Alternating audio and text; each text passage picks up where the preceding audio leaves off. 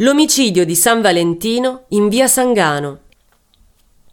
Antonio Andriani è un ex travestito e da poco più di un anno, grazie a un intervento chirurgico, è diventato un transessuale. Originario di Molfetta, è arrivato a Torino ormai da 11 anni ed è presto diventato una star dei marciapiedi, col soprannome di Ascia.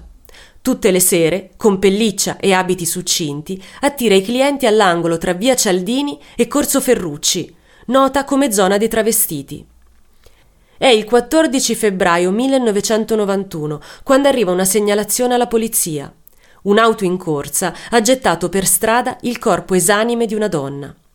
Arrivati sul posto, gli inquirenti rilevano il cadavere. È quello di Ascia, ritrovata morta in fondo a via Sangano, riversa in un lago di sangue e a poca distanza da dove solitamente incontrava i suoi clienti.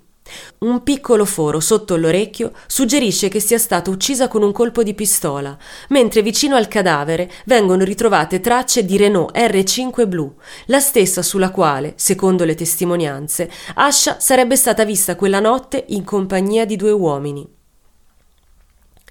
La soluzione del caso non tarda ad arrivare, poiché a poca distanza dal ritrovamento del corpo viene segnalata la presenza di un'auto in fiamme. È proprio una Renault R5 blu e sul suo sedile posteriore vi è una pistola per il tiro sportivo. Il proprietario, rintracciato e con addosso ancora macchie di sangue, racconta goffamente di essere stato rapinato della sua auto e nega quindi di essere coinvolto nel caso.